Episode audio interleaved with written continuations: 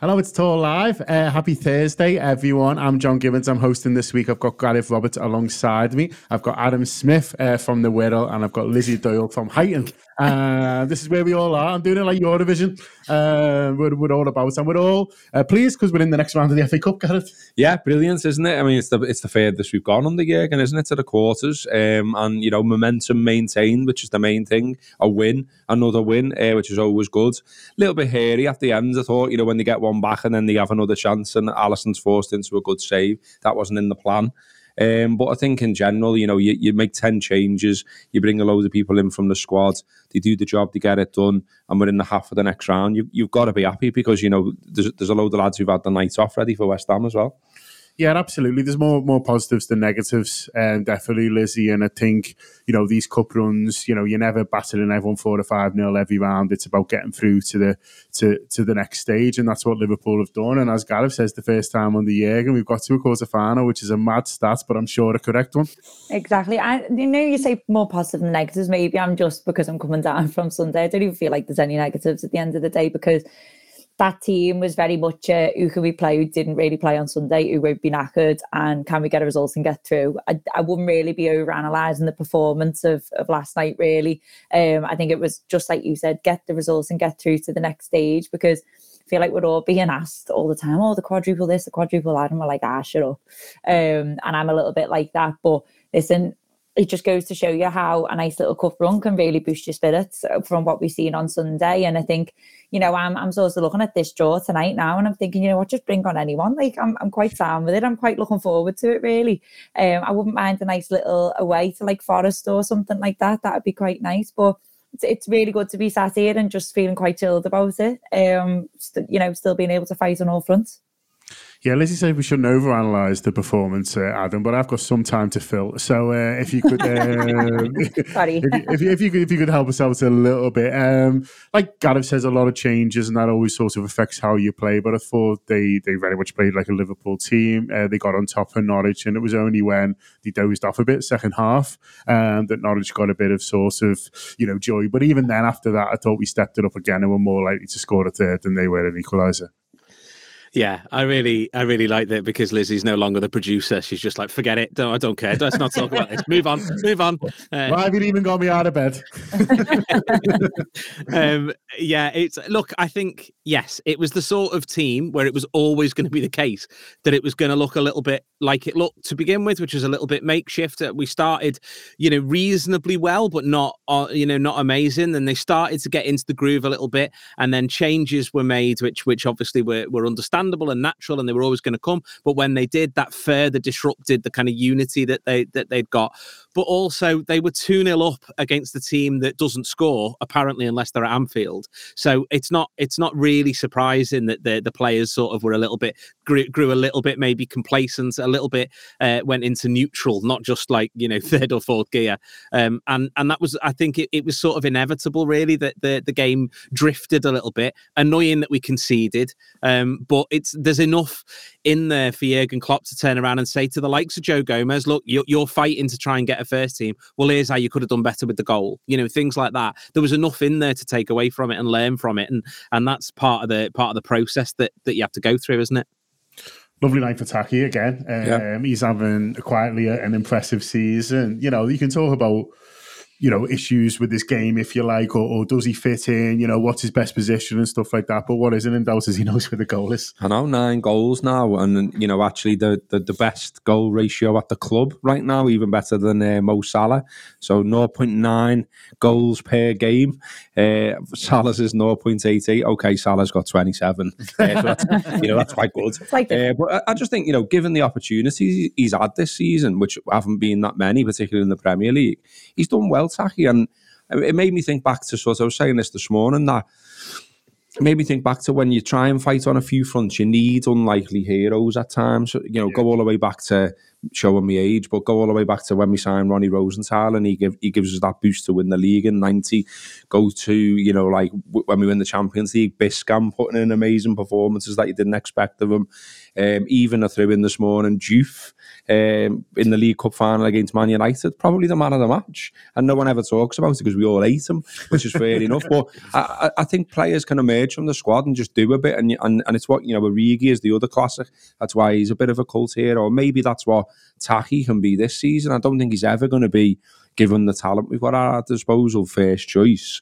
But if he can accept that, come on and do bits like he's doing, or start the odd game and do bits, and, you know, he's done fantastic for us. He, he played a big part in his winning the League Cup. Now it looks like he wants to play a big part in his winning the FA Cup as well. And I thought his confidence was really up last night. So not only does he get the two goals, and the second one's a belter, it's a great yeah. finish. But you know, after that, you saw him like skinning three or four players and things like that. And the other thing is as well that you know he absolutely no one works harder than him mm. when when they're in the side to, to win the ball back. He's he's the best in the in the squads for pressures as well. Yeah. You know, he's very much a Jurgen player. So I, I would suspect that behind the scenes, despite some of the conversations that go on in the fan sphere, if you, if you like, behind the scenes, I think he'd be highly rated and they'll love him and, and, and they'll be more than happy with what they're getting for 7.25 million. Uh, and certainly, what is he, a sixth or seventh choice forward? And yeah. certainly very happy with what they're getting from him. He, Lizzi, Gareth used the word confidence there, and, and that second finish was the the you know the strike of someone who was confident who scored already. And I watch a lot of the training videos because I'm you know I'm a bit of a geek and you know just just just just still love footballers. And often you'll see him in training just like knocking one in so nonchalantly and then just running away. And you're like, oh, I'd love to see more of that tacky on on you know during the game really. But obviously the you know the stakes are higher and, and and all that. But that second finish was was the finish of that really. It's the ones you see in the training videos where he's just like boom, see you later and yeah, he just, he just it's, it's, it's some strike. Yeah, it's brilliant. And more Phil Norwich, by the way, for giving him that space, by the way, because that was that was quite criminal to be leaving that much space. But listen, he still had to go and finish it, and he finished it extremely emphatically. I thought he played really well as well last night. It's nice. I think obviously he played such a huge part in in in the League Cup, and I think he's probably just. I think it's it maybe this isn't a bad thing that he sort of knows where he stands a little bit, and I think that's all right if he's okay with that, and he's probably taking it in his stride and sort of taking ownership a little bit of maybe these games where he's going to be like, I'm going to be the one, I'm going to be the hero, or I'm going to be the main man in this game, and listen, someone's got to be it, so why not? Why not let it be Taki Minamino? Like you say, there's. I think it's who always says someone's always got to be the 21st man or whatever. And listen, he's not a bad he's not a bad player to have there as well. And I, I, do think he's still quite lightweight in terms of what we need maybe for the first team. But I tell you what, against like a second string Norwich in those games, someone's got to go out there and put those goals in if we want to progress in the competition. And he was the perfect man for it last night. Lizzi makes a good point there, Adam, when she talks about squads and the importance of knowing roles and, and keeping people happy, really. And, and that's the key thing when you've got a big squad is keeping people happy. And there's different ways to do that. Uh, there's telling lads that everyone's got an equal chance and everyone's gonna gonna get an opportunity. And if you impress me, then then you you in. Um, I think with Liverpool there is a bit more of a pecking order than that. I don't think uh, you know in terms of what people have done and what people have achieved. So you know the, the, players who are, you know, a bit more on, on you know, the, the the resis as they used to be called, you know, need something going for it them as well. And lots of games helps, and that's where going deep in competitions helps because it becomes games for everyone. And Liverpool might get to a situation this season where they play every game possible. Listen, that's the dream, isn't it? It'll be two more finals, you know, if we're if we're able to do that. And so, you know, if you are the likes of Taki, you know, or, or Divock Origi or, or or others who were involved last night, you know, Tsimikas the way of keeping these guys happy when when there is a bit of a pecking order established is is, is going deep in these competitions and making sure there's opportunities there and also giving them meaningful games to play in. Definitely. I, I think, you know, a lot of Liverpool fans would have maybe said, okay, well, you know, that's that's great. Thanks very much. But Alisson comes back in for the final. Um, but Jurgen Klopp knows what squad harmony means. And I, I, think, you know, there's there's so much that he's done as a manager. There's so much that we would all praise him for. But one of the ones that kind of rarely gets spoken about is just how well he's managed the squad and squad harmony.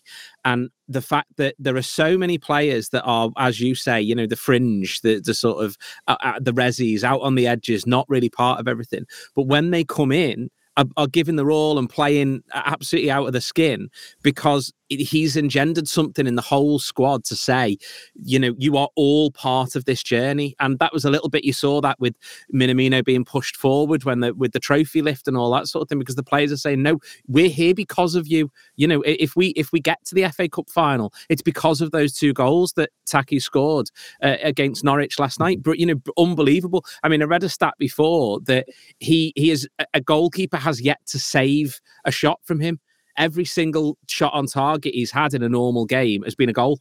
The only the only one that he, that wasn't was the one where he skied it against Arsenal, but that wasn't on target. So you know that that is something else to have that sort of a player to be able to bring in. And but it also says to the others, well, yeah, maybe you're not getting the chance that you want, but look at this fella, he's not getting a chance, and he's scoring every time he hits the target.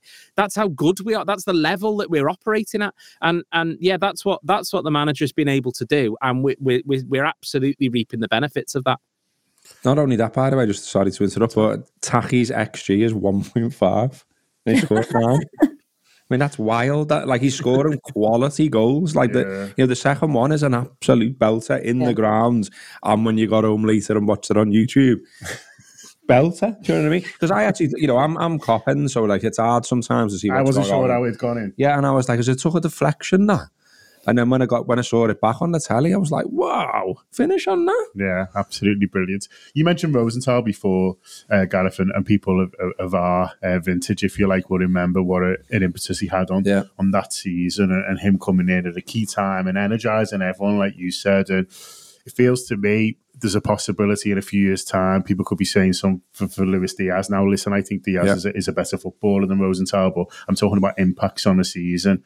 I think his signing in January, if it all goes how he wanted to, you know, could be in a few years' time. Well, I mean, it's 30 years' time now, isn't it? 40 years of, you know, people saying like that was the same. Absolutely. Um, and, and especially how it sort of all fell in that Liverpool meant to do it in the summer, but then Semi had their hand up the back in that, you know, all the clubs were, were getting far down the line and trying to get him you know, feels a little bit romantic, written in the in the stars type stuff. And look, he's he's bang up for it, isn't it? Which yeah, is the is it. the is the thing to say because you know we we we all tell the tale because we've seen the tale unfold of well, they need some time to settle in training, and they need time to get used to the intensity, Klopp's training methods, you need to time to understand where the teammates run and their role in the side, and all of those things which are largely true. And then he just comes in and it's like it's not for him. Do you know what I mean? He, he's just straight in. He's playing in finals. He's showboating in finals. He's flicking it over fullbacks' heads and running around them and all kinds. And yeah, I, I absolutely think that what you said is, is, spot on. Like his attitude's brilliant. The tackles are flying in. I, I, love the way he tries to buy free kicks and then just immediately bounces up when he isn't getting one. You know, he's, he's got that shit arms or the a whatever you want to call it, in him as well. And yeah, he, he, absolutely could be the thing that sort of just lifts everyone else because now all of a sudden we've gone from talking about an established front three that starts no matter what virtually every game to, oh, well, who's up front this week? Not sure. But, you know, it's brilliant having the options. I mean, I actually think it's brilliant for us as fans to watch it. But genuinely, it must be really hard when, you know, Pep and Klopp are playing that weird tennis game they play or whatever, and they're going, should we start this week? How yeah. do we tell him he's out? Yeah. Do you know what I mean? And you know, you look at like you know, look at the game coming this weekend. Obviously, after Mo gets his rest, well, Mo is starting this weekend, yeah. so one place is gone. Yeah. And you've got to go and tell someone else, or you know, sorry, mate, you're on the bench this time. And it's like all the best telling them. Do you know what I mean? They all they all want to play. They all look dead hungry, and it's dead exciting yeah, that exciting. Uh, I thought Harvey Elliott made a good impact uh, as well. Is he uh, when he come on was was bright, and you know he's another one who, like Gareth saying, saying you know he's, he's throwing his name down for a for a start on Saturday.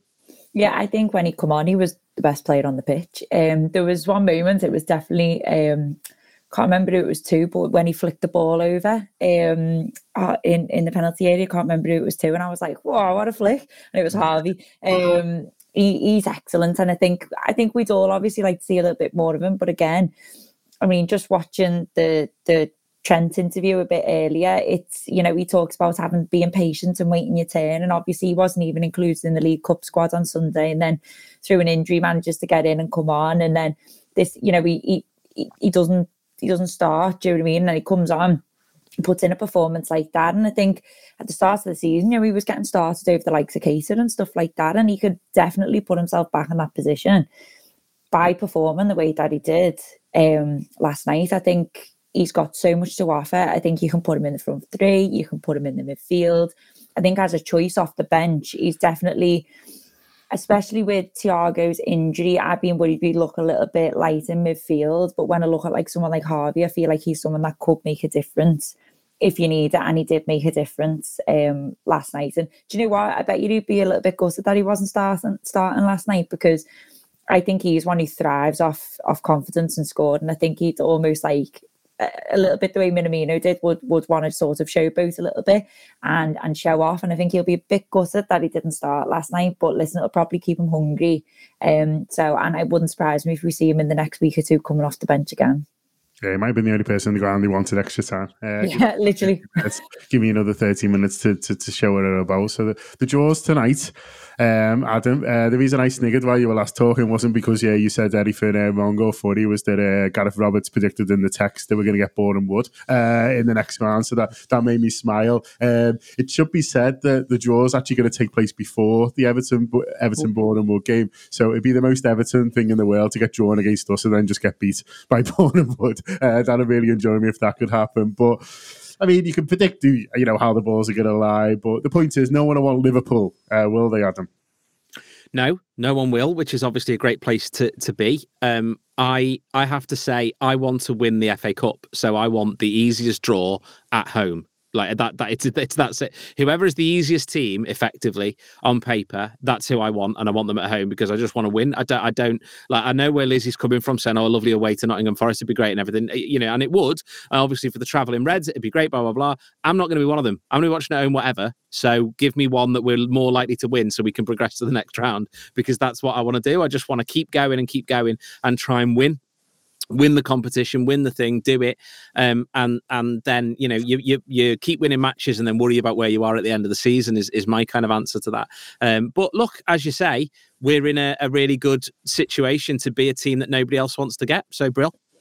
Absolutely. Uh, okay, we're going to have a little bit of a break now uh, in terms of uh, the studio. Uh, we've got a couple of inserts coming up. So, Peter Carney and Rich from Scouse Flower House uh, both came in yesterday to talk about the work they are doing on the Hillsborough Memorial banner display and how you can help uh, make it happen. So, they're trying to do something wonderful with this banner. It's going to be up and down the country, but they need a little bit of money. So, they're in to talk about that. I've also got Mo Stewart from this parish, along with his friend and partner Che uh, on the Alternative Black Cabaret Showcase. Um, so that's an event that they're uh, doing on together. They're putting on together uh, next week at the Royal Court. Um, so much more on that, and then we're going to be back all together uh, to talk about West Ham at home on Saturday. So hope you enjoy. We'll speak to you soon it's just a little interjection from John Gibbons to let you know we're doing some live shows. It is very, very exciting. I can't believe the days have finally come where we're able to get on a plane uh, and come and see you all. It's we've missed it to be honest with you. We've missed the stage. We've missed interacting uh, with subscribers and listeners, and yeah, delighted to be doing so again. So today we've announced four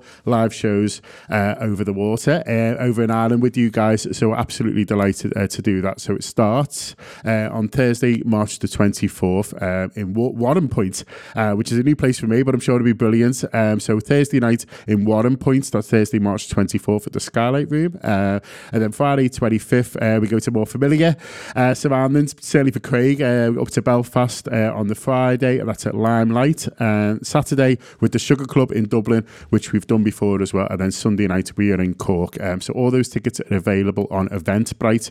So if you just go to the Eventbrite website and search the Anfield Wrap all those dates uh, will come up as well there. So we're doing uh, Warrenpoint, Belfast, Dublin, and Cork Thursday, Friday, Saturday, Sunday of the international break coming up in March. We absolutely can't wait. Hope loads of you uh, come down. We'll have some merch on sale. We'll have a good time, and yeah, we'll enjoy uh, the Guinness, enjoy each other, and yeah, absolutely, really, really looking forward to it. So nice one as ever to Phil for helping us put it together, and the Anfield absolutely can't wait to come over. So if you're over in Ireland, uh, we'll hopefully see you soon. And while I'm here, just to let you know, there still are a few, and I mean a few tickets tickets left for our live show in Brighton next week as well. So um, yeah, a week. Uh, well, it's a week today, isn't it? I'm just thinking about when this one comes out. Friday night before Brighton. Basically uh, we're doing a live event. So if you just go to the anfieldwrap.com forward slash tour live that'll link you through uh, to the Brighton tickets but there are only a few left uh, so do be quick on that. I think that's everything. Up the Reds and yeah sorry if you're not in Ireland or Brighton but I'm sure we'll come to you soon. Once we've got a taste for it we'll be everywhere to be honest with you. We'll just have a bag bag on our back traveling the world speaking to people down microphones. Up the Reds and it is John Gibbons for TAW Live. I'm delighted to be joined uh, by an old friend, uh, Peter Carney, and by a new friend, uh, Richie from Scouse Flower House. And we're here to talk about something very special uh, that Peter's working on. Now, Peter's been on a few times before, and people will know him uh, from his fantastic banners uh, that have been I was going to say up and down the country, but around the world uh, with, with, yeah. with, Liverpool Football Club, Peter. Uh, yeah, Europe, certainly. Yeah, yeah, yeah. I'm sure a couple oh, made it out to Qatar. You know what? Uh, they didn't actually. No, what? Um, I didn't take any to Qatar.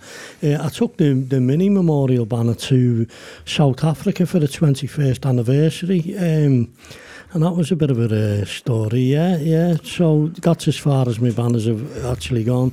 The Shankly banner went to the States for the World Cup 94. Um, well, yeah, I suppose they have been around the world. Yeah, thanks for so, prompting me. so the England team went there in '94, but uh, but a, but a Scouse banner was. Um, we're here to talk a bit about one particular banner and something uh, very exciting that you have planned for it over the next yeah. couple of months. So if you yeah. could just tell us a little bit more about that piece yeah, before we What it is, it's the Hillsborough Memorial banner we've come to talk about. I was invited to display some banners as part of the Design Museum national exhibition called Design and the Beautiful Game and out of the uh, proposal I put forward, they selected the Hillsborough Memorial banner, the new one, and Destiny delivered me Istanbul banner and more, which goes with Destiny delivered and celebrates Athens, Kiev, and, and Madrid. So then banners are going to be displayed as part of the exhibition in London, running from April to August next year. And in particular, the, the Hillsborough banner, then you want to do something pretty special yeah, with, which is why Rich yeah, is here. We, we, yeah, we've um, we've designed a project because the, the banner will be backwards and forwards from London between four and six times, depending on when we play the quarter final match, because it needs to be in Liverpool for the anniversary uh, on the 15th and the exhibition is starting on April the 8th. So it's going to go up and down the country a few times uh, in the next few weeks. And when it goes back on April the 19th, the banner will be displaying artificial flowers. Whenever the Eels Memorial banner is displayed, it has flowers in it. I think it's the only banner on the planet that contains flowers. No one's contradicted me on that yet, so I'll stick to the claim to fame. um, so uh, they represent everybody who went to the ground the week after the disaster and took flowers to create the most fabulous piece of art that I've ever seen, which was the field of flowers and the, the covering of the Kop in the week after the Hillsborough disaster. But because of the logistics of it, when the memorial banner is displayed after April 19th, um, it's going to be set up and, and left up uh, as it is. So we can't put fresh flowers in it uh, every week. So they wanted to put artificial flowers on and I set my mind to it with uh, with Scouse Flower House as to how to go about this. I've done some work with Scouse Flower House over the last couple of years, including making a couple of banners, and we've come up with a project that uh, designs with a, an artist from over the water called Lynn Warby, and we're going to create two bouquets of paper flowers that will will go in the banner. And, and this is where you come in, Rich. Yeah, and the wonderful thing is it's linking real living landscapes to, to something special in terms of the, the culture. And um, we've had great, amazing fun delivering wildflower landscapes around Anfield um, and through the city, really. So it's it's an honour and a privilege to be you know associated with Peter's work, particularly because it's close to our heart. And we believe that you know Liverpool's got a lot to offer in terms of what it can show with its open spaces. So, for example, it had some of the first public parks in the world. We kind of forget these traditions, so we're kind of reinventing and rebooting what we can do with our spaces, but connecting it to the real heart and soul of the city, I think. Yeah. So, this is why it's wonderful to be associated with this project. And banners as a canvas, I guess, is an yeah, interesting one yeah. as well. And it's like a blank canvas initially, and that's why, you know, it's interesting just seeing how you can connect and, and carry you know really special messages. So it links to ecology and climate emergency, but really, you know, what people's people's connections and um, and how their own environments are special to them, and what you can do in the future. So it's about looking forward as well as having a real, again, heart and soul to where we come from and um, and what we can put back in the city. Since we've been talking about this, you know, it's been really interested to find out, you know, the, the scope of what you're doing because you know it's it's not just one man in this band, it's not just one artist. You know, the, there's lots of people involved, and you're actually encouraging people to get involved in terms of workshops to to mm-hmm. create, you know, this this this this art Yeah. ex- Yeah. effectively that's going to go on display. Yeah, well, what we done was uh, I, I was stuck as to how I could uh, qualify putting plastic or fabric ban- flowers in, in, in the thing because the, the, you know the symbolism of it is that they are fresh flowers as a symbol of life. Um, and now we use them at the time of you know loss to to comfort each other. So I deliberately put the idea away for, for a long time, and, and once I got talking to Richie and Polly about how we could how, how, how we could manage it, um, they came up with the idea of um, of engaging an artist from over the water, a woman called Lynn Warby, and Lynn has developed the craft of making paper flowers. So we asked her to uh, think that through in terms of wildflowers quite deliberately to represent the work of Scouse Flower House, and she come up with a scheme whereby kids could make paper wildflowers and she's going to make the two bouquets that go into the, the banner in the design museum. But the kids that are involved are then going to create a small bouquet of their own that they can use for the Hillsborough Education Legacy Project. Um, so you know what we're trying to do is is is carry the integrity and the ethos of of the, the, the flowers in the banner in the first place and those that turns up to Anfield the week after the disaster and bring people in to, you know, to create flowers that are, are going to represent them in, in the Design Museum and also represent their, um, themselves in, in their school in relation to the Hillsborough Legacy Project. And taking something like this to schools really helps connect young people with, with art because some people might think, well, I'm not artistic or, you know, I'm not a very good drawer or whatever. But involvement in something like this feels to me, Richie, like it would make people feel, well, actually, you know, I don't have to be necessarily the best drawer to feel like I can contribute to art or, or at least connect with it. I think that is very special, and we we talked outside, didn't we, about linking to the legacy in the city of people like Adrian Henri, who are all about social and social justice, environmental justice, and giving people a real opportunity to get involved and do it and be part, be the artists themselves. So we had two great schools today who've really got the spirit of it instantly. You know, so, so St Vincent's, um, so Century School in um, West Derby, and Anfield All Saints, who are obviously just up the road, um, road from Anfield, and um, incredible schools in terms of the ambition. Um, you know, St Vincent's. Uh, training blind and sensory children to effectively to be like climate activists in terms of their ambition to showing other people how to do things you know, Anfield All Saints equally have just got ambition to change the landscape around Anfield, and that's you know, like we've had great fun, you know, working with them, just to, them picking the spots themselves, really. So it's the art, but it's it's it's actually using the art to point to what they can do in real life, isn't it? Well, it, it, it's the it, it's bringing art to real life. You know that that's what it is. People, you know, the the the nature of it was to you know to include people in the banner so that you you know you, you see a reflection of what your involvement uh, in it was.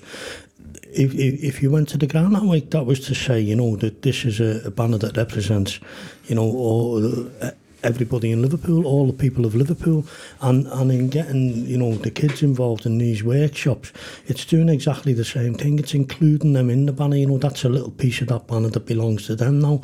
They're making making that flower today. You know, and, and that's the nature of my work, and that's why I tussled with the with the idea of having. I didn't want to go out and buy fabric flowers or plastic flowers. It, it, you know, it churned my stomach to think that there'd be, you know, um, some kind, well, it just churned my stomach.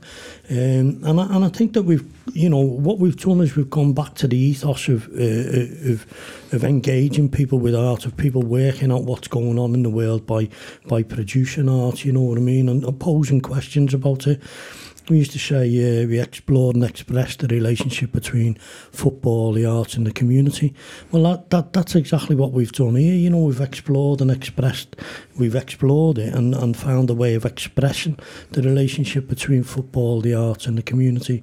And, that, you know, one of the things that, that I was really conscious of when I first made this banner was to be able to touch the senses, you know, um, and so the colours on it are very strong, you know, strong red, yellow, black, white, and, and that was quite deliberate in order to help people who may, you know, not have the best eyesight and what have you. And, and sure enough, these three kids from St Vincent's School came today, and one of them uh, said exactly that. He said, the colours are strong. I thought, that well, that'll do me, you know, here we are 12, 12 years later, and, and, you know, and here's a kid telling me uh, you were quite right in, in what you were what you were thinking And, uh, and, and you know, when, when we've gone out talking to others about it, the likes of um, Adrian Henri. You know, Adrian Henri done a, a painting years ago of the flowers at Anfield, and Polly, the other half of ScouseFlowerHouse, was talking to uh, his partner who runs his estate and uh, explaining what we were up to. And he said, "Oh, he said, she said, if you want to use the uh, imagery of, of Adrian's painting, she said, you're welcome to." Well, you know, my stomach's just changed again at the thought of that. You know, mm. the Adrian Henri, God blimey, he's got to be one of the, the great artists of, of, of Liverpool, certainly post-war. Uh, and, and, you know, and, and we've got the uh, the permission to use, you know, his, imagery on our work. I mean, that's just that just which is, which goes back to the heart, doesn't it? It's yeah, like... it goes back to the heart because it's emotional. You know, and one of the things I said in the profile for the design museum, I changed the wording of it. You know, because it's written in in first person. He sent it to me, and I changed the wording of it. I said, uh, it, and, and the wording I put in was to say, it's a touching banner, uh, emotionally and literally you know, and, and it is, you know, it's literally meant to be able to put your hands on it. These I'm watching these kids doing it today, and they feel the embroidery, how the names are standing up off, off the cloth, you know, and these kids are running the fingers around it, and you think, God, blimey, you know what, I, I was dead right, you know, and, and the sensation's just fantastic to watch it, you know what I mean? There's a cost involved uh, to what you want to do um, in terms of, you know, literally sort of you know the, the flowers and, and, putting it all together, getting it up and down the country as as you've sort of described the workshops mm. themselves. You worked it out uh, at around two thousand seven hundred, I believe. You've had fifteen hundred pound in donations already, which is very generous. Uh, Jamie Carragher Foundation will give five hundred, uh, Spirits of Shankly five hundred, and a further five hundred pound for the Design Museum, uh, which leaves us uh, twelve hundred quid short. Uh, Peter came and spoke to us and I thought uh, personally, uh, within the spirit of, of everything we've talked about, which is involvement, which is community, which is people uh, feeling connected um, to this piece of art and to this piece of history, if you like, I thought it would be wonderful to give the opportunity uh, for you people listening um, to, to help raise this money. So we're going to launch uh, a crowdfunder over the next couple of days. I say wait as a reminder. I need to get my finger out and do it. Um, so the boys have come in, the heavies have come in today to make sure to do. Um, now, uh, so we'll be. so we'll, we'll, sort that. We'll, so, we'll, so we're going to set up a, a, a, a crowdfunder over the next couple of days and, and sort of set that up so people uh, can donate. It'd be wonderful to get this over the line. It'd be wonderful to have it in all its splendour, sort of up and down the country, and, and to have these workshops involved and things like that. But as everyone can appreciate, uh, there is a cost in that. Uh, so well in, obviously, to the three people who've donated those amounts uh, already. But to get that extra twelve hundred pound, uh, we thought it'd be great, as I say, for for Liverpool supporters uh, to tip mm. us over the edge, I may be further because there'd be lots of other workshops that you guys would like to do if we could get some more. But 1,200 is yeah, our well, minimum. You know, all we're looking for is to make this happen, you know, yeah. to make the banner look the best it can and, and carry the ethos that it was it was created in. Um, but you know, if we do better, then you know we'll we'll produce a report of, uh, of, of what we've done, and we'll continue the, the ScouseFlowerHouse Wildflower Meadows program across the summer. One of the significant things that's come out of this from uh, the ScouseFlowerHouse angle is that we've developed a worksheet from um, stuff that was printed 100 years ago on wildflowers and that'll be used in the schools to help kids understand the anatomy and the, the botany of, of, of wildflowers, you know. So, yeah, I mean, you know, we just want to see this um, this banner looking the best that it can in the first Yeah. place and anything else is a bonus. Yeah, I think we can all agree with that. Okay, uh, do keep an eye on our social media over the next couple of days. If you can't see anything, message me direct and I'll point you in the right direction. But I'm sure uh, we can get this money raised together. Uh, gentlemen, thank you so much uh, very for much. coming in to talk about this project. Thanks for having us, John. And it is TAW Live, and it's John Gibbons, and I'm joined by one old friend and one new one. I've got Mo Stewart, who everyone knows, and I've got Che as well. And we are here uh, to talk about an exciting event uh, that is happening on Thursday, March the 10th. It is an alternative black cabaret showcase uh, that Mo, you're involved in. So tell us uh, more about it, and then Che can uh, fill us in with all the bits you forget. Well, I mean, essentially, it's it's comedy, but it's more than comedy. So there's going to be music, there's going to be entertainment. Uh, it's a broad church, but essentially, what it is is somewhere for. Um, a lot of black artists who don't necessarily have a home, who haven't really found a place to, to go, or even people who live in the city who've never really been able to go to a quote unquote black comedy club because I have in the past, and uh, they are very much a singular experience. Okay. So I trying to bring that vibe here. I will. ch- I will jump in. Please do. So, yeah, it's uh, it's it's a show that I sort of started up in Edinburgh for the Edinburgh Festival because uh, an Irish friend of mine just went, "Oh, there's Irish showcases and there's Welsh showcases and Scottish showcases and all these showcases. There's no black showcases. Why don't Why don't you do one, Jay?" And then I found out why I should have done one because it's a lot of effort. 'Cause I don't know if you've been to Scotland. There are not a lot of black people up there. so it was it was trying, first off it was trying to find black comedians, and then I want I I, I, I don't want to show mine or Mo's age, but like I, I think it's too late for them. it's radio; they can't see us. Um, but um, yeah, it's it, um, I I come from an era of uh, the comedians and all that kind of stuff. I was I was a kid, but like there was that kind of the wheel tappers and shunters club where people would go to a social club and there'd be like a turn. Yeah. And we go, oh, it's the Krankies, and then there's Peters and Lee, and then it's all this stuff. And I wanted to try and do that, but I wanted I had an idea of doing a character of Bernard Manning in reverse. That was the that was the initial starting point. I wanted to see if, if, if a black person could do that. You can't. But you only find out by trying. Oh, but the voice is brilliant. I love doing the voice. Hello, ladies and gentlemen. Lovely to be here. Here's Try the veal. Lovely. Uh, don't forget to tip the waitresses. Um, but so that's that was the crux of it. And then I just um, living in Liverpool and up north. A lot of black comedies based in the south. A lot of black comedians, no matter where they're from, will go to London because that's where the work is. So and that's where the main clubs are.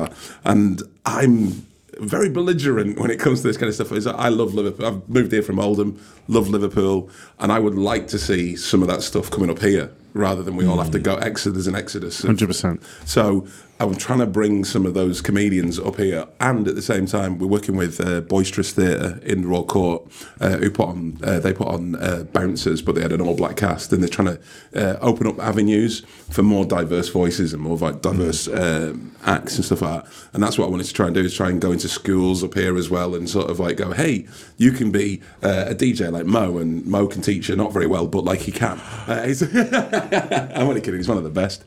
Thank you. Lesson number one is how, lesson number one is how to avoid people like me.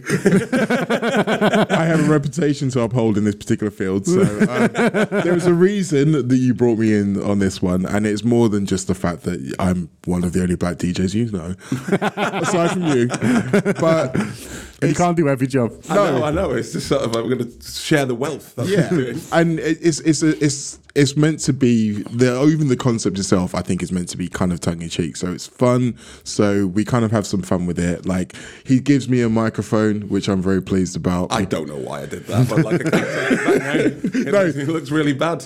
i know no, we've had some fun with it, and it, I think the two that we've done so far have both been really enjoyable evenings because it's almost been like a bit of a voyage of discovery from what I've noticed from the crowd. Because some of them they're not, not quite sure what to expect, but by the time they get halfway through, it's like. Oh, these are just jokes. We know jokes. These are funny.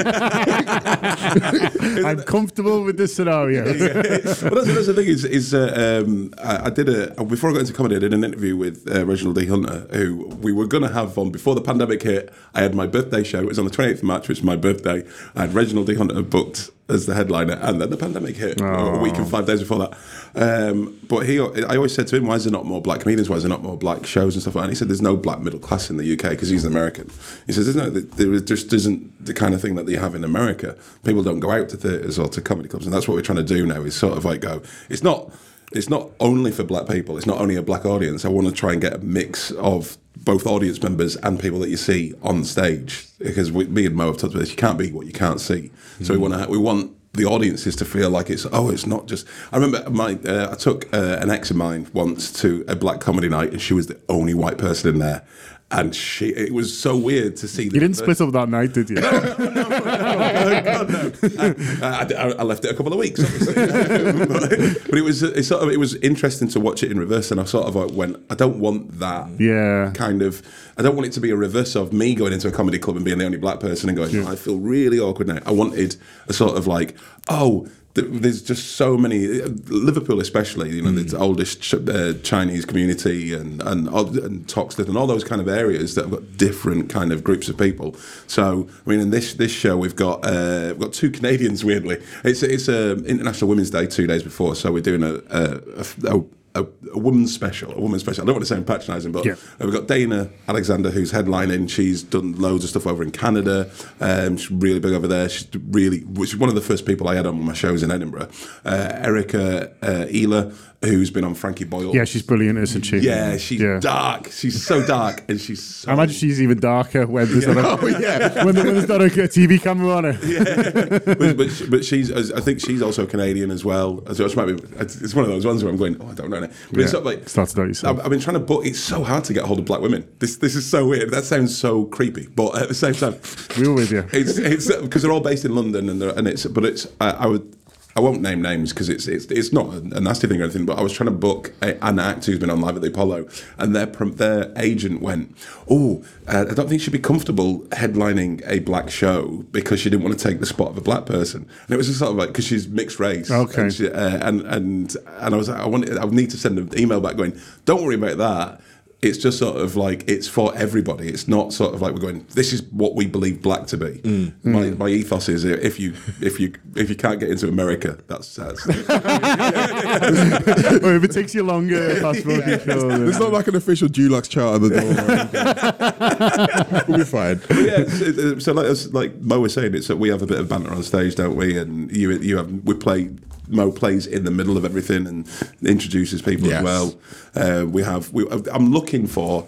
I, I want. oh, there's two things I want. I want a black knife thrower or something like that, so we can have you know because you never see those or a black ventriloquist or something like that.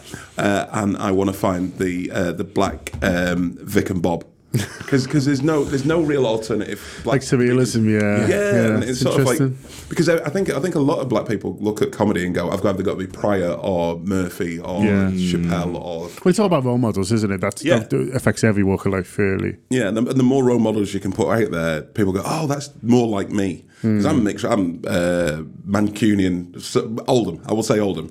Um, and I always get this. It gets very dicey. Yeah, my mum's from Manchester, but I was born in Oldham. Boundary Park, Oldham. Come on, Oldham. Um, ah, that time that we beat Liverpool. Three. Cold, Anyway. cold, coldest football game I've ever been to. oh, ice Station Zebra, as Gerald called it. Just, uh, I, that's why I moved to Liverpool for the warmth. I can't believe you managed to sneak that into the show. you know what? Every time my, my Ian Christie, who works at the Royal Court, I don't know if you've had it. He, he does the marketing there. He was my next door neighbour for a while, and when I came back from that game, we knocked down our wall because we we, we actually did a video of it. It was like um, uh, when you know when they knocked down the Berlin Wall. our our respective partners went thought we were crazy, and we ran at the wall and just knocked it down by hitting it with our bodies because we were idiots, right? then we did then we did a video. If you're looking for freedom, and we were like doing all the uh, Hasselhoff stuff. Uh, so we we joined our our uh, back gardens together with the, you know an Oldham fan, Liverpool fan, and then when that game happened, I came back home and I went I went to his back door to knock on, and it, I can't use some of the language, but it just went, "I'm not in." Off. but it was a it was a beautiful game. I'm sure it was a beautiful. That beautiful wall moment. is now back up, by the way. So next Thursday, Thursday the 12th. Uh, where is it? Sorry. It's at the Royal Court Studio, so it's the it's in the Royal Court. That's a nice space. downstairs. We've Yeah. also got local phenomenon uh, Sarah Levine, who's on, and she's brilliant. Phenomenon is the right word. yeah, Genuinely, like if you if you um, are on Instagram, check her out because you get a very nice taste of what you can expect, and yeah, go crazy. bit of bit of music. Music. Hopefully, we've got games as well. We've got uh, Black Bingo or Django, as I call it, uh, and uh, we'll, be giving away prizes. Uh, yeah, See, he's been teasing this Black Bingo for me for For about ages. for about three or four months, Yeah. and I'm still a little bit unsure as to how it's going to go down, but I'm looking forward to it. I've done the number calling. It's it's changed. oh, it's changed, is it? yeah, well, it's, it's it's black based, isn't it? Well, this is going to be a voyage of discovery for me. so, if anyone wants to come and, and see a potentially bemused DJ, then definitely come down. I mean, it sounds like a lot to go. It's a night out. It's a Thursday night out. It's at the Royal Court. It's seven o'clock. Got to emphasise seven 12 o'clock pounds. because uh, me and Miriam, who, who you know, we always talk about black time, and it is a thing. So please come at seven o'clock, and when we say seven, we mean seven. They mean seven o'clock. Uh, but everyone's welcome. Uh, do get down. Uh, it's good, you know, people who listen to this is to support Mo and, and the stuff that he's doing as well. But Che Top Man, thanks a The lot for coming tickets in. are on www.liverpoolsroyalcourt.com. There you go. There we go. Uh, guys, thanks so much for coming in and best of luck with it. Okay, if you're live, you got me just gibbering about not knowing what was going on. Uh, if you are on the podcast, I'll just pretend I was seamless and brilliant and knew exactly what was going on. Uh, we're going to talk now about West Ham on Saturday. But before that, I just wanted to uh, bring your attention to something that is happening around the Inter game. Uh, so, Francesca Heaton, uh, the best goalkeeper in her family, is looking to go to a tournament uh, with her fantastic football team, uh, all conquering Formby. They battered everyone in the Merseyside area. So, they've got to send the team from Bloody Mars to play them. Well, not quite, but they're going to North Wales. Uh, but they need a little bit of money uh, because these things are expensive. I think it's overnight and stuff like that. Crosby Stewart under 10s, mate. Uh, Andy's telling me now. Uh, so they need to raise a bit of money to go to this tournament, uh, to, to batter everyone and to be champions of the world. So you can help them uh, with that. So they're going to be doing bucket collections in. Um, Taggy's Bar, uh, which is on Anfield Road, before uh, the Inter game. I was going to say before and after, but if they're only 10, probably not after, to be honest with you, but definitely before uh, in, in Taggy's. So if you go in the Inter game and you're having a pint, first of all, Taggy's is a boss place to go to. Uh, Webster's off and on and stuff like that, and, it's, and the ale's great. Uh, but also, if you, you can, you know, empty your pockets a little bit, throw some change uh, in the bucket. Uh, Andy promised me he's going to be putting his aftershave on and grabbing a bucket and helping out as well. so if you can do that uh, for Crosby Stewart under 10s, um, that'd be brilliant. And Andy's promised he's going to hot mic the whole thing as well, so that'd be good uh, too. Uh, that is not true, but anyway. Uh, but before uh, into Gareth, we got West Ham, and it's a massive game, and I like the we're playing first. Yeah, and I, I like that it's at R five, um, and I like that uh, West Ham got knocked out the FA Cup, and I like that David Moyes is fuming, and I look, I like that it looks like their season is starting to fall apart a little bit. Um, I don't know if you've seen his post match interview. Um, very angry, very not happy. Uh, I remember when he was all serene, and I was like, "Oh, David Moyes has changed." That's what I mean. He's gone. He's, he's gone back to the old, the old version of himself, the fella I, I know and hate. Um, um, look, I was quite surprised that he, he sort of had this little, you know, late summer in his career. I, I kind of thought he was done after United, uh, and then here he is getting plaudits with West Ham. But you know, they shouldn't have gone out in the manner that they did last night. They haven't won a trophy since 1980, uh, and I don't think the fans are very happy about the manner that they did go out, and neither is he. And he's actually absolutely destroying the sort of the goal scorers in the side, saying we didn't look like we were going to create anything, didn't look like we were going to score. And you look at the recent games, you know, all the XG is not great. The sides that they've won are, mainly the sides that they've beaten, sorry, are sides you would expect them to beat. No great shake. So they've gone from being a side that everyone was saying, oh, these could get in the Champions League and all this kind of stuff to "Hmm, what's happening there? It's looking like it's unraveling. And I think I think when we I think we're playing them at a good time. I think um, you know, like I said before, we've rested our our big stars, um, so they should be fit and fired and ready for the weekend and ready to go. I think it's good that it's our five for us. Uh, we all enjoy an R five. You can have a little pint before, get yourself in the mood, and then you know this time of year it's still kind of under the lights. So yeah, it's all good. Um, I'm really looking forward to it, and I think as well it's worth saying that you know we are the only unbeaten side at home in the league. Uh, we've been phenomenal again at, at Anfield. Only conceded seven goals all season at home in the Premier League. So rather than talk West Ham up, which I definitely just didn't, uh, I, I I would rather say like imagine what they're thinking about coming here. You know they will be very very worried about coming here, and I expect Moyes to be Moyes when he comes to Anfield. Uh, yeah, uh, not a great record there. I mean, as Gareth says there, Lizzi, very eloquently, you know, lots of things point to a, a big performance from Liverpool on Saturday and a win. You know, the kickoff time is one we like, the home record is phenomenal. And Liverpool, we know we're in a title race now. We know how this goes, and the determination's there.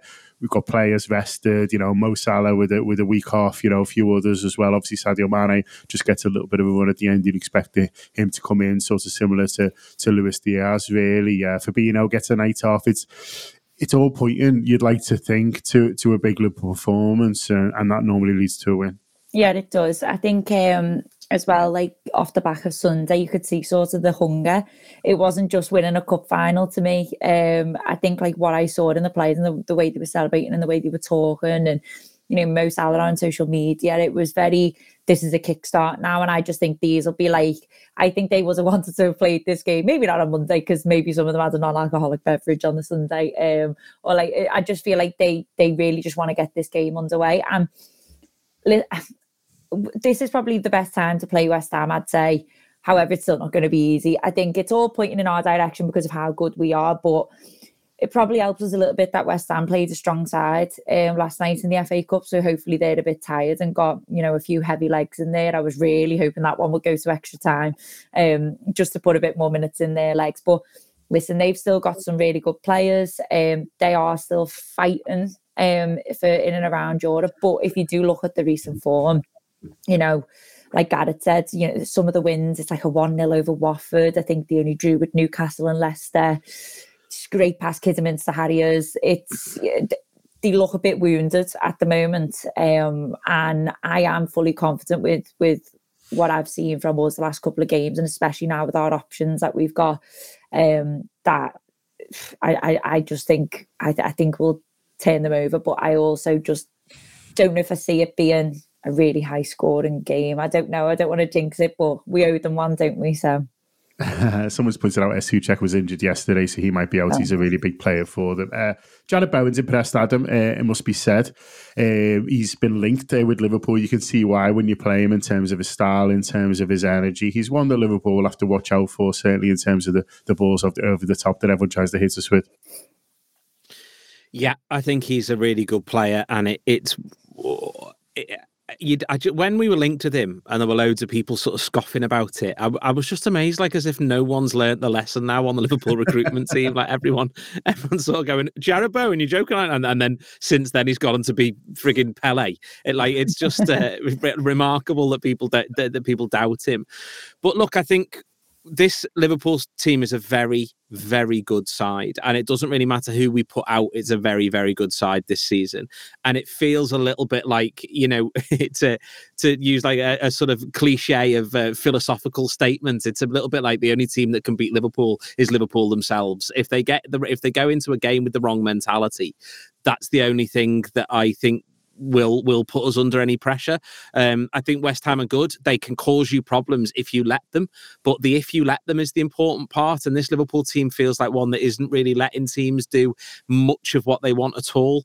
So I'd be really disappointed with anything other than a win because we're so good and they're perfectly fine with a manager who feels a little bit like the bubbles burst on him after everyone was praising him uh, to the high heavens last season. So yeah, Bowen's a, a you know a, a, player that can cause you problems, but this Liverpool team has placed faced better players than Jarrod Bowen and dealt with them perfectly okay. Yeah, that that's uh, perfectly fair and, and and very correct. Um, you mentioned the, home form there, of. It is worth re-emphasising. This is incredible stat. Uh, Virgil Van Dijk's never never lost at Anfield in, in a Liverpool shirt, and you know, again, we're of a vintage. Keep talking about how old me and you are. I'm not sure why. Uh, I think it's going to put me back out on Tuesday doing the dishwasher, and so I'm feeling very, uh, very, very. I've got a rotator cuff injury. I didn't even know that existed. uh, but it's your shoulder. Um, I've got to go and have physios. That's a proper half fella thing, isn't it? yeah, fair, fair play. So we're old, basically. Yeah. We can remember loads of times getting beat by shit teams in Anfield. Yeah, we absolutely can. Uh, I mean, I can remember getting beat by West Ham, which was uh, under under Brendan Rodgers, Rodgers. Yeah. yeah, yeah. but that is the only one in in 48 games against them at Anfield. Like their record here is not good, and if anyone knows West Ham fans, they'll know that they do sort of dread coming here. And I think they'll dread coming here again. I mean, you know, the the home record and the fact that it ended in that weird weird season is such a shame. And I'm still clinging to the well, it, it didn't end because it wasn't in front of fans, and in front of fans, actually, it's still going. Yeah. Uh, you know, the Virgil Reds are still are still unbeaten at home, but we're unbeaten. You know, even if you don't want to sort of massage the statistics a little bit, we are unbeaten in 17 league games at home. Uh, and we've won, we've won the last eight by an aggregate score of 26 to 2. Wow. Um, so you know, like I mean, you know this from going though, don't you? Like we absolutely dominate at home, and you you you're really seeing at the moment, you know, sides really coming and backing themselves. Like I I think when we made all those changes against Norwich in the league, and they sort of had a little bit at the at, had a little bit of a go at the start, didn't they? And he had a very early chance, and you were like, hang on. That's not meant to happen. That's not. that's not in the script. That's not what I've been watching for ages. Because actually, like, it's weird. Like, like, like, I really do hope it's a good atmosphere on Saturday. Because I think through a combination of us being that good for so long now, and then a little bit of everyone got a little bit dispirited when you know City were 14 points in front or whatever it was.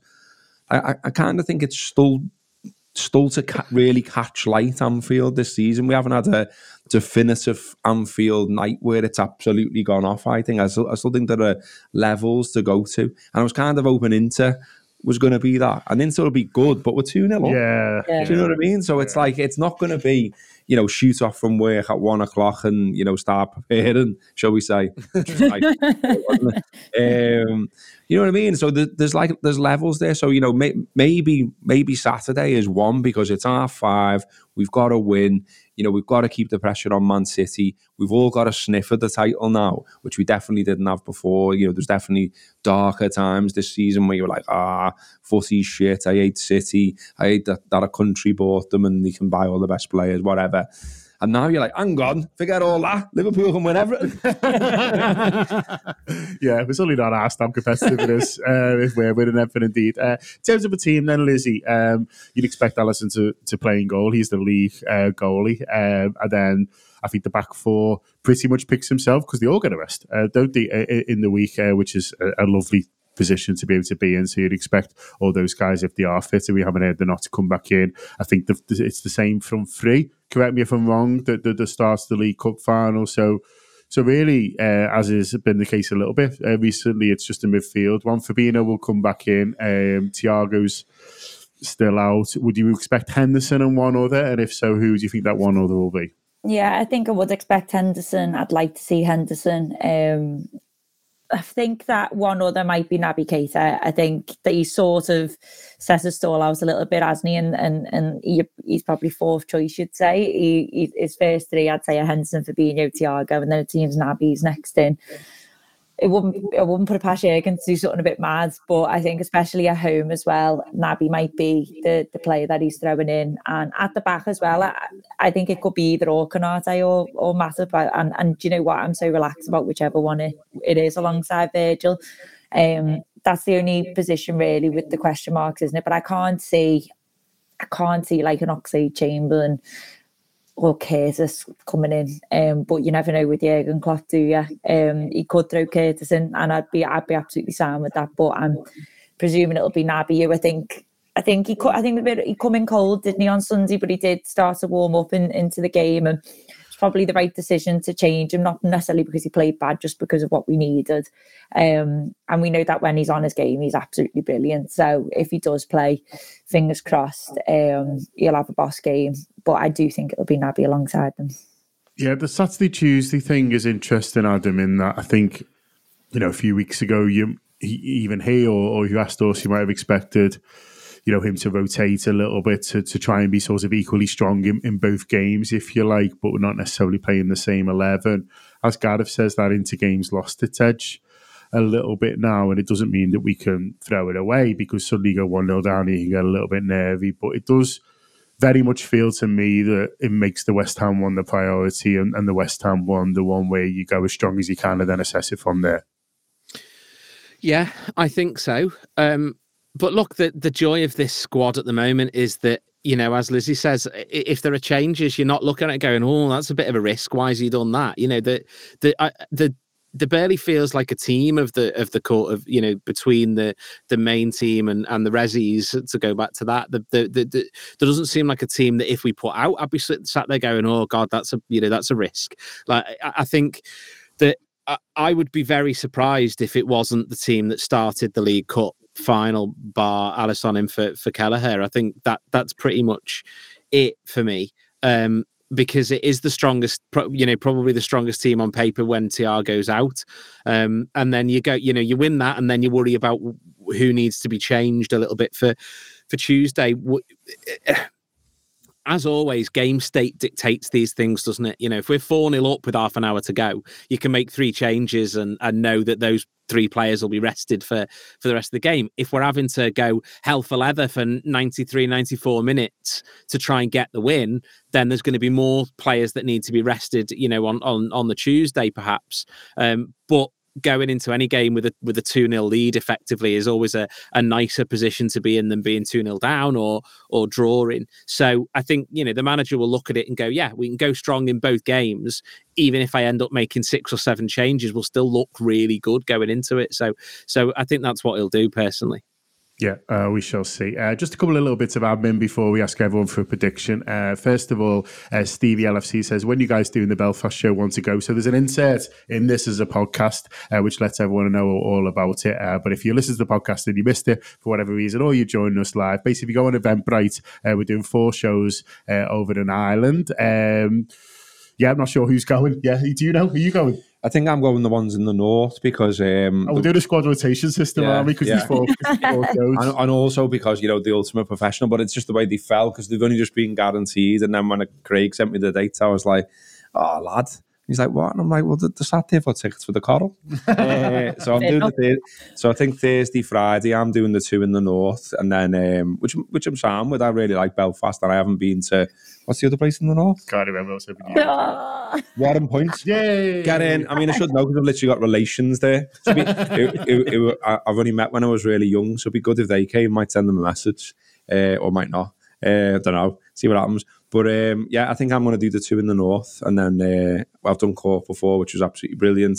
Done Dublin before, which is absolutely brilliant. Not being to Warrenpoint, Belfast's great. It's always great when we go to Ireland, isn't it? Full stop. I think it's worth saying. It's like you know, the, the some of the best live shows that we've ever done have been in Ireland. Always a good crowd, always a good crack, and yet we're all looking forward to getting out there again. Yeah, absolutely. Yeah, I was right. Warrenpoint Belfast. Get in. so there you go. So there's Warrenpoint Belfast, there's Dublin and Cork as well. So if you go onto Eventbrite and do a search on there, uh, I'm not sure if the Cork one's on there yet, but it will be uh, at some point today. Uh, but they're all over there. So do um, come out and see us. And the other thing is, uh, Gareth, someone was asking you about your walk. How's it going?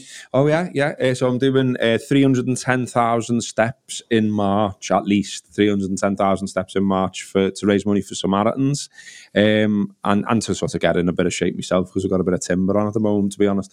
Um, but it's a it's a fantastic cause, obviously. Um, I think we all know what they do and the great work that they do, and this money will mean that you know they can pay people to come and do shifts and talk to more people, train more people up to do the brilliant work that they do. And yeah, I'm, I mean, I've done the first two days. I've done 34. I was up to 34,000 steps, I think. So, you know, smashed 10% of it in two days, which I'm quite happy with. Today's not been quite so, so successful so far because it's it's raining quite heavily in Liverpool. And I looked out the window this morning and I thought, don't really fancy that early That's morning. That's why you walk. get ahead, though, innit, lad? You know I know, I mean? but, but I'm, I'm going to get on it. I'm going to get back on it. But I'm just like, you know, the last two days I've got ahead of me target. So if a, if a go a bit lower today. I think it's all right, but I've got to pick up the baton again tomorrow. But thanks very much to everyone who has already um, thrown a bit of money in on Just Giving, etc. It's brilliant because I thought I might raise a couple of hundred quid, and it's closing in on two grand now. So I'm, you know, it's I'm amazed by the support, and thanks very much to everyone for for it. So if you join this live, uh, someone upstairs, uh, probably Michael, has just thrown the link in. Uh, but if not, it's on your social, isn't it? Yeah, yeah, I'm, I'm plugging it on all my show, socials regularly, uh, boring the arse off everyone with how many steps I've done this particular day. So yeah, you'll be able to find it there on my Twitter, Instagram, things like that. Right. Okay. Well, I've given you all plenty of time uh, to think of a, a score prediction. That's it's a difficult question, to be honest with you. It's just saying numbers. Uh, but but Lizzi, um, what score do you think it'll be Saturday? I completely forgot we were doing that. I was too busy listening. Um, uh, I'll go. I'll go three one. Liverpool. Three one. Adam, Uh, t- three one was exactly what I was thinking as well. So yeah, did you still have a chat amongst yourselves and work Yeah. it out? While, yeah, while me we had a lovely time out? and a cup of tea. Fair play, uh, Gareth. I, I think they're re- what I said before. I think they're really struggling to score goals, and it's only Jim Bowen Bowen uh, that you need to uh, to worry about. Really, obviously they're good on set pieces, as we found out last time. But I would kind of expect that Liverpool work on this this time around to make sure they can't do the same corner routine, etc. Maybe a stronger ref would help too in some circumstances. And we're much better in front of goal than we were then. If you think about that game, yes, they won 3 2, but Mane should have scored at the end and we should have got at least a draw. So I fancy us to keep a clean sheet, actually. And I think we'll win 3 0. There we are. There we are. Fantastic stuff. Uh, Cork must be on sale, by the way, because Barry Higgins just managed to buy tickets, unless he's got uh, on the black market off Hanno. Uh, but never mind. Um, we're looking at them all on sale. Uh, so up the Reds. Uh, enjoy yourselves uh, this weekend. They do subscribe to the Anfield app. Download the app if you want to enjoy uh, loads more build up, obviously to West Ham, and then up into the Inter game. It's going to be really exciting into the season, and we'll be doing loads and loads of content um, around all the games. So make sure you download the Anfield app and yeah, enjoy all that. But up the Reds. Enjoy your weekend. Thanks a lot to my guests.